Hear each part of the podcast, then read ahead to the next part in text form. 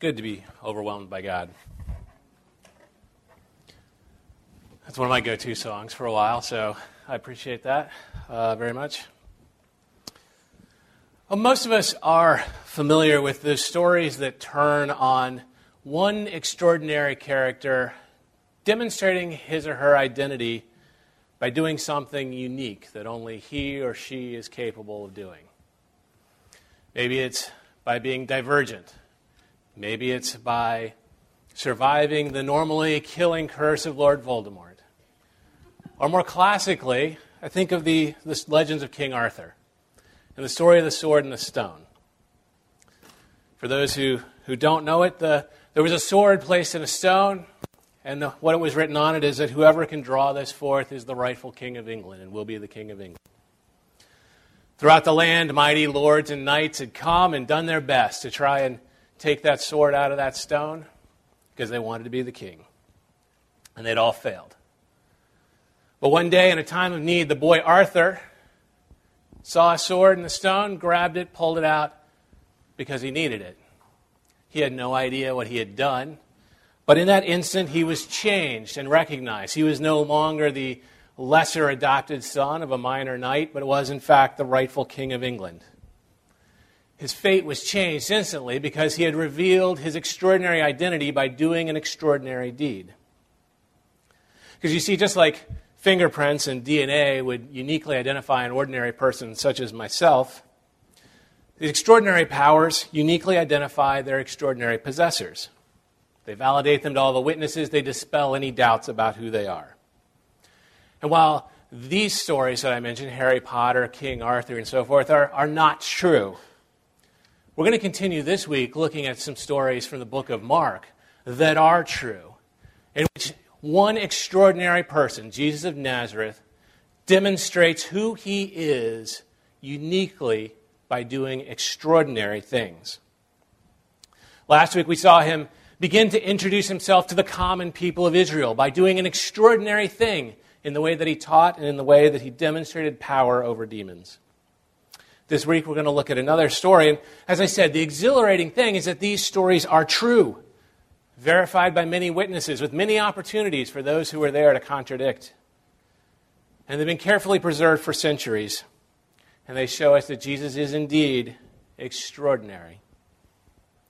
So last week we talked about that, that first recorded public teaching in the synagogue, and, and we saw how amazed everyone was at his power over demonic forces and about the authoritative way he taught. And I'm hoping that everybody who was here last week caught at least a little bit of that amazement about our Lord and Savior, Jesus, the Holy One of God. We rejoiced in his power over the evil forces that could oppose us, and we saw that he truly has the authority to speak Scripture and be obeyed. Well, shortly after that display of authority, he left Capernaum and started going to, to other towns because his mission was not to do miracles in one town, it was to preach the good news in many towns. And so he went throughout that region doing exactly what he had done in that story preaching in the synagogues and casting out demons. And after touring throughout Galilee, he returns to Capernaum. And that's where today's passage picks up. So, if you would, turn with me to Mark chapter 2. We're going to start in verse 1. I'll have it up on the screen, but there's a 50 50 chance I'll forget to advance the slide to get to the whole text.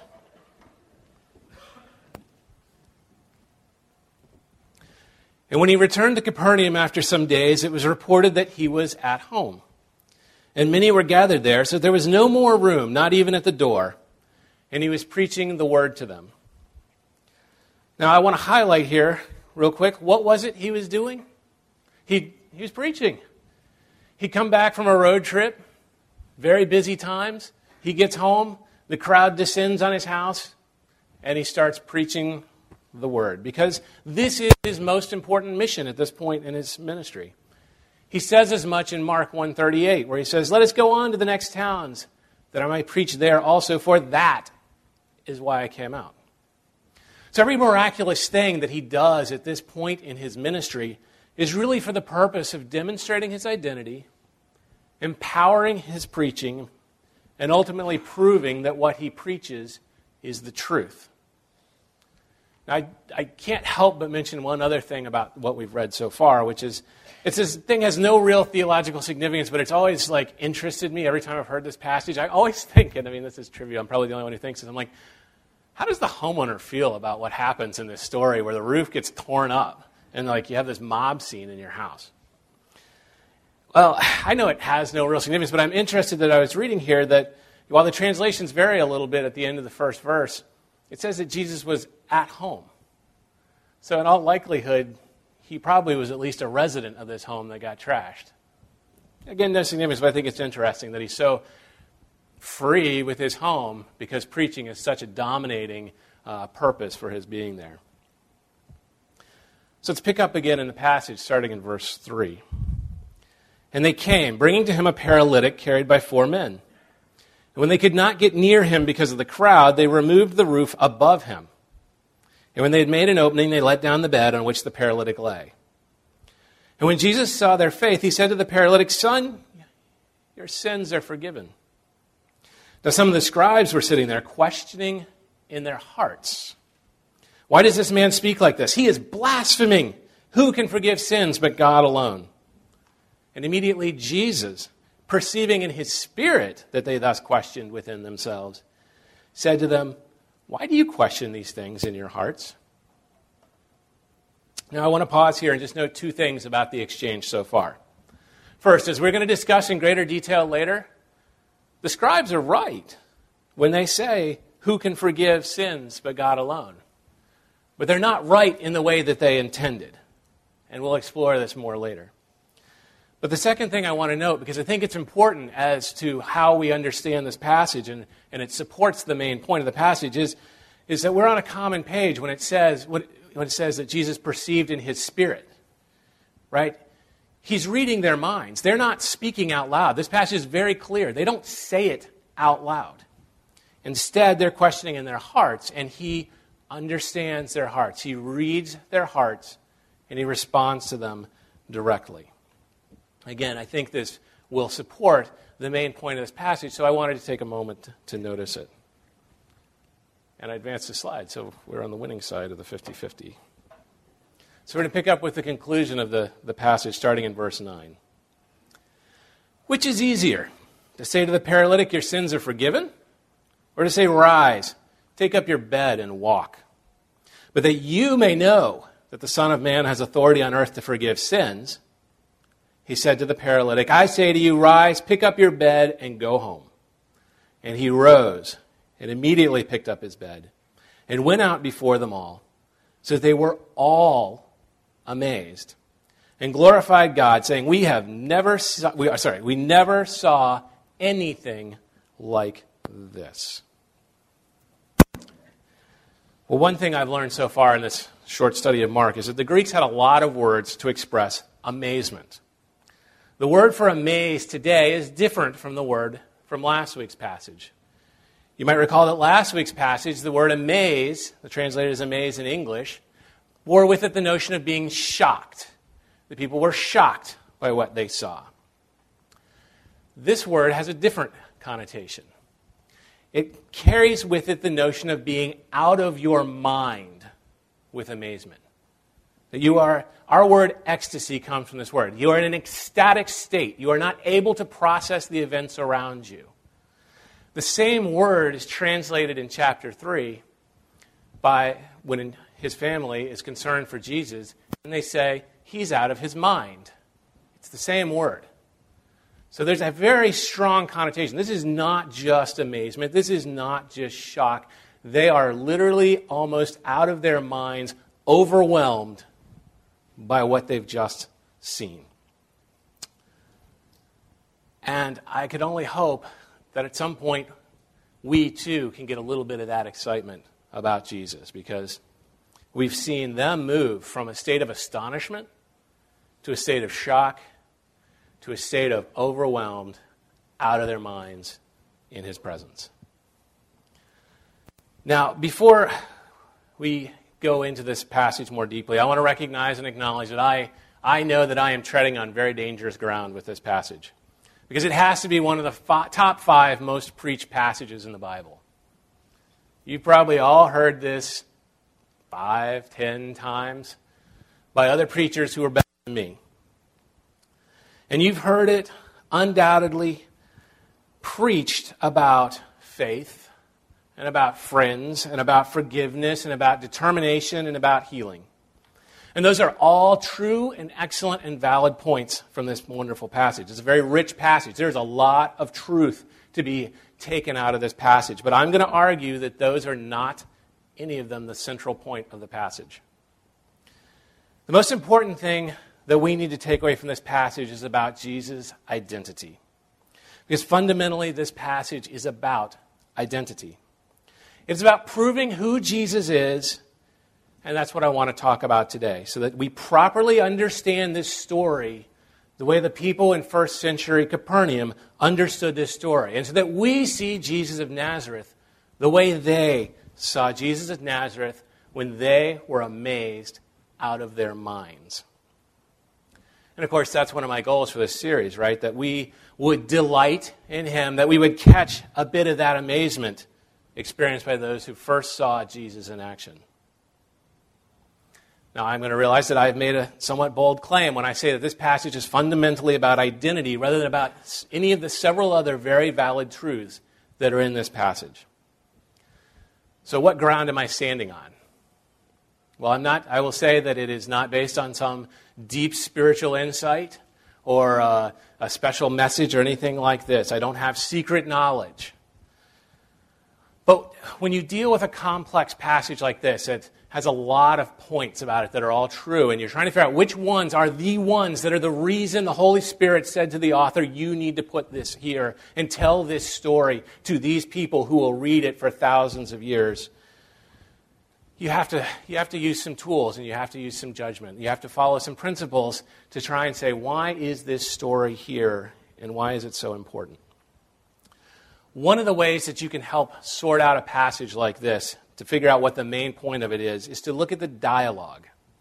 What do the people actually say? Because uh, while what they do is important, fairly universally through the Gospels, what they say, and in particular what Jesus says, is most important if you want to understand why is the story here. What are we supposed to take out of it first and foremost before we take anything else out?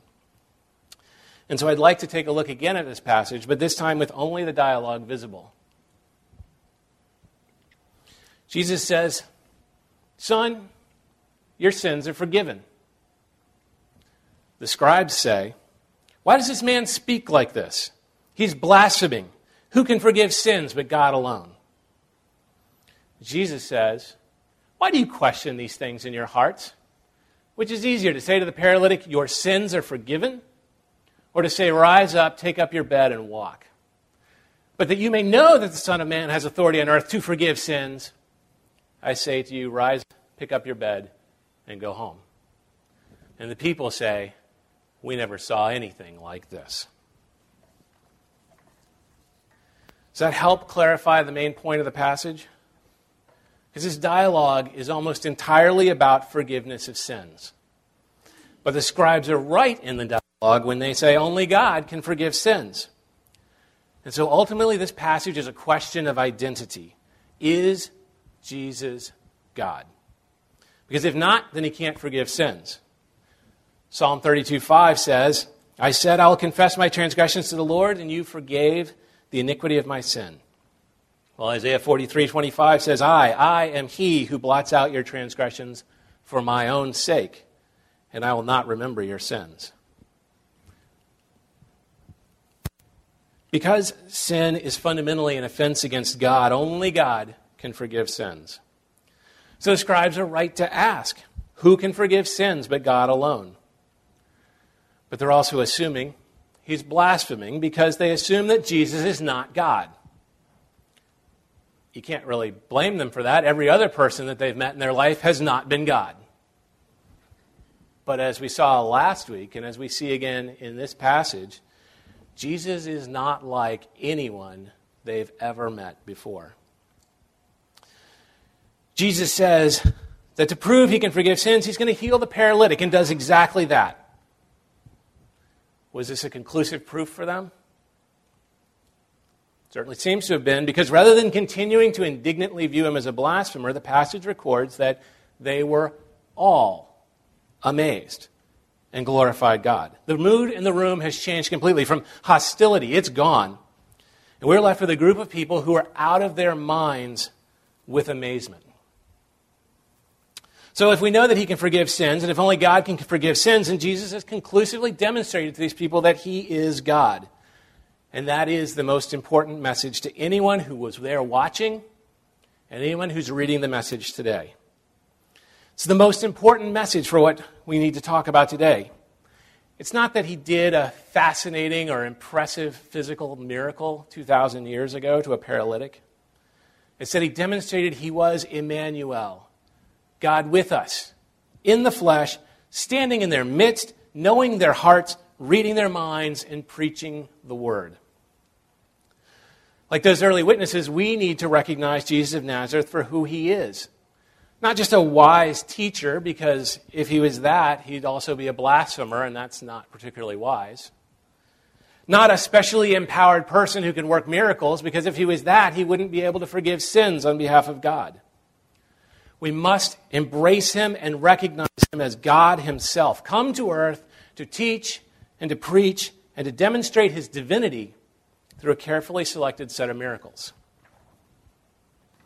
So, having settled the most important issue of this passage, that Jesus is God in the flesh, there are two more truths that I think we need to embrace today. The first is to recognize that Jesus can bring about physical healing. Throughout the gospel, Jesus heals countless people.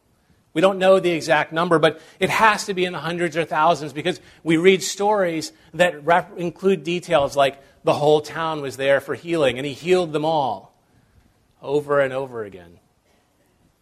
And ever since, throughout the history of the church, we've heard ample evidence of miraculous healings in the name of Jesus. They, they go on today. We, we hear about them testimonies today in our nation and even more so on the missionary frontier. And I know there are undoubtedly some stories of miraculous healing in our own lives. And so it is right and good for us to pray fervently and persistently for physical healing, even in the face of what is described as an impossible case, because, as we can see, Jesus can provide physical healing. But at the same time, we have to recognize that physical healing is not Jesus' primary mission. In Mark 1 37 and 38, the people of Capernaum are looking for Jesus. They want him to stay so they can heal more people. They still have people who are sick, who are demon possessed. But Jesus leaves them the way they are because he says, Let us go on to the next towns that I may preach there also, for that is why I came out. See, while physical healing is good, Jesus makes it clear that he is first and foremost here to provide spiritual healing. It's a simple logic, a matter of math. Physical healing, as desperate as we might want it, is only going to last for a certain number of years. But spiritual healing is forever. Jesus' perspective is always on the eternal. It is always on what is ultimately best for us, on what ultimately matters to us. That's the state of our spiritual health and our eternal destination. So while Jesus lovingly and generously provides physical healing anytime he can to the point of, of physical and emotional exhaustion. That's, that's the thing that triggered his family to say he's out of his mind. It's also clear that physical healing serves the purpose of demonstrating and opening people's minds and hearts to the spiritual healing that only he can provide. Jesus displays that priority in the, today's passage, doesn't he? Because what's he do to the paralytic first? Does he provide physical healing? Did he, did he heal the paralytic first? Was that the first thing he offered him up? No. No. He says, Your sins are forgiven. And you know that's not why they came. Those guys did not battle their way through the crowd, climb the outside steps, tear up the roof of somebody else's house, and drop their body through the roof to get forgiveness of sins. That's not why they're there, right? They came for physical healing because, as, as much of a challenge as paralysis is in today's world, for the person who suffers from paralysis and for the caregivers. It was a greater burden then because there was no way this person could work. There was no way they could provide for their family. If there were no other providers, their family would, would probably starve or be, at least be reduced to begging. There were no government insurance programs, disability programs. There were no government services for the disabled. And there wasn't much charity either. Because it was generally believed if you had a serious physical problem, it was because either you sinned or your parents sinned, and to help you would be interfering with God's will. So, this paralytic and his remarkable friends had come to Jesus that day desperate to end years of pain and suffering and isolation and invisibility and starvation and misery and poverty and despair because they know, they know that Jesus can make it all right. And so they battle their way into the house. And then what does he do? Forgives the man's sins. Now, Jesus knows their hearts. He's not oblivious. He's not a, he's not a fool. He knows why they're there. We can see in this passage, he reads people's hearts. That's another way we know that he demonstrates he's God. He knows how badly they want their friend to be healed physically. And you know he cares about that man's pain. But he also knows that the pain of this life is temporary, while the pain of eternal separation from God is forever. And so he begins by forgiving the man's sins. So even as we turn our physical pain and our illnesses over to God through faithful and fervent prayer, confident that Jesus has demonstrated his power to provide physical healing, we must also understand that such healing is not always God's will. Paul himself learned that lesson when he took his thorn in the flesh to God in prayer and petition several times, only to be told, You're not going to receive physical healing. But that shouldn't discourage us from, from taking our suffering to the Lord in faith and in the strong name of Jesus. But it does point us to the, to the other and the more important truth that we must embrace from this passage. And that is that Jesus Christ, as God in the flesh, has the power to forgive sins.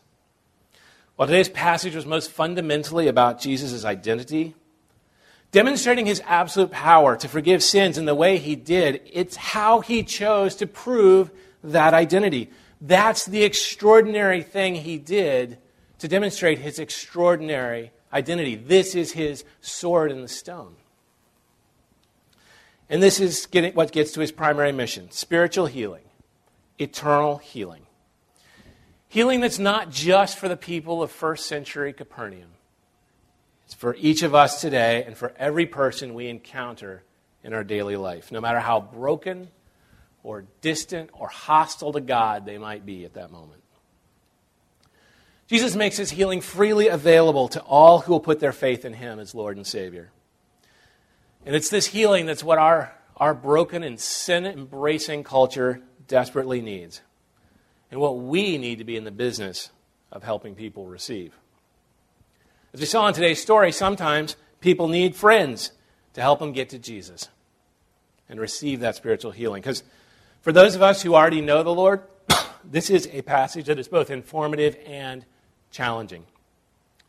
Who's in our life who we need to carry to the feet of Jesus? We can't make the decision to receive Christ for them, but we can certainly make it easier for them to get to Him. Now, for others, there may be people here who feel like there's some sin in your past that is so ugly, so heinous, so horrible, you can't really ever be forgiven. You may even already be a believer in Christ, but you still feel that you are not clean enough or good enough. And that shame haunts you. It might even be crippling you because you're so burdened by your past that it dominates your thoughts and emotions, and you feel like it really limits your future. Or it may be that you're discouraged today by some ongoing and unsuccessful battle with temptation where you keep falling into sin and failing. But this passage shows us it does not have to be this way. There is no sin so bad that Jesus is unable to forgive it, because the passage says he has authority to forgive sins. It doesn't say that he has authority to forgive some sins or small sins or that other guy's sins but not my sins. It says he has the authority to forgive all sins. He has the authority to forgive your sins and mine, and all we have to do is believe in him as Lord and Savior. Embrace his power to forgive and confess our sins to him and turn away from them. The people of Capernaum were out of their minds in ecstatic amazement at the power and presence of Jesus. They had seen him instantly heal a paralyzed man, but that hadn't even been the main event. They saw him do it as a simple and, and almost instantaneous demonstration of his power to forgive sins, a power reserved exclusively for God himself. So, in their very midst, God was standing there, freely offering spiritual healing to everyone who is willing to come in faith. Well, now it's our turn. As we read this passage, we're encouraged by Jesus' power to heal physical illnesses and suffering. But we must not stop there. We can't just read this as some interesting historical story that's unlikely to ever affect us. We need to understand the greater point that Jesus of Nazareth, our Lord and Savior, is truly God, here to bring everlasting spiritual healing to all who will accept it from him. We need to be more like those people of Capernaum, ecstatic, amazed, out of our minds. Because God Himself is seeking us out, forgiving even our most vile sins, and bringing us into His family. Like the people of Capernaum, we need to be amazed and glorifying God. Because this is truly good news. As good for us as it was for them 2,000 years ago. Who then is this? God in the flesh come to bring healing and forgiveness to you and to me. That's amazing. Let's pray. Father, we thank you for this message. We thank you for this passage. We thank you for the words that have been preserved throughout the centuries that show us just how extraordinary your Son is. Lord, we are so appreciative that you sent him into our world to teach, to preach, to live and ultimately to suffer and take all of our sins onto the cross that we may be forgiven through his death and resurrection. Lord, we thank you that we can turn to him as our Savior, have our sins forgiven, and be with you forever in eternity. Lord, grant anyone here who is needing spiritual healing, give them spiritual healing. It's in Jesus' name that I pray. Amen.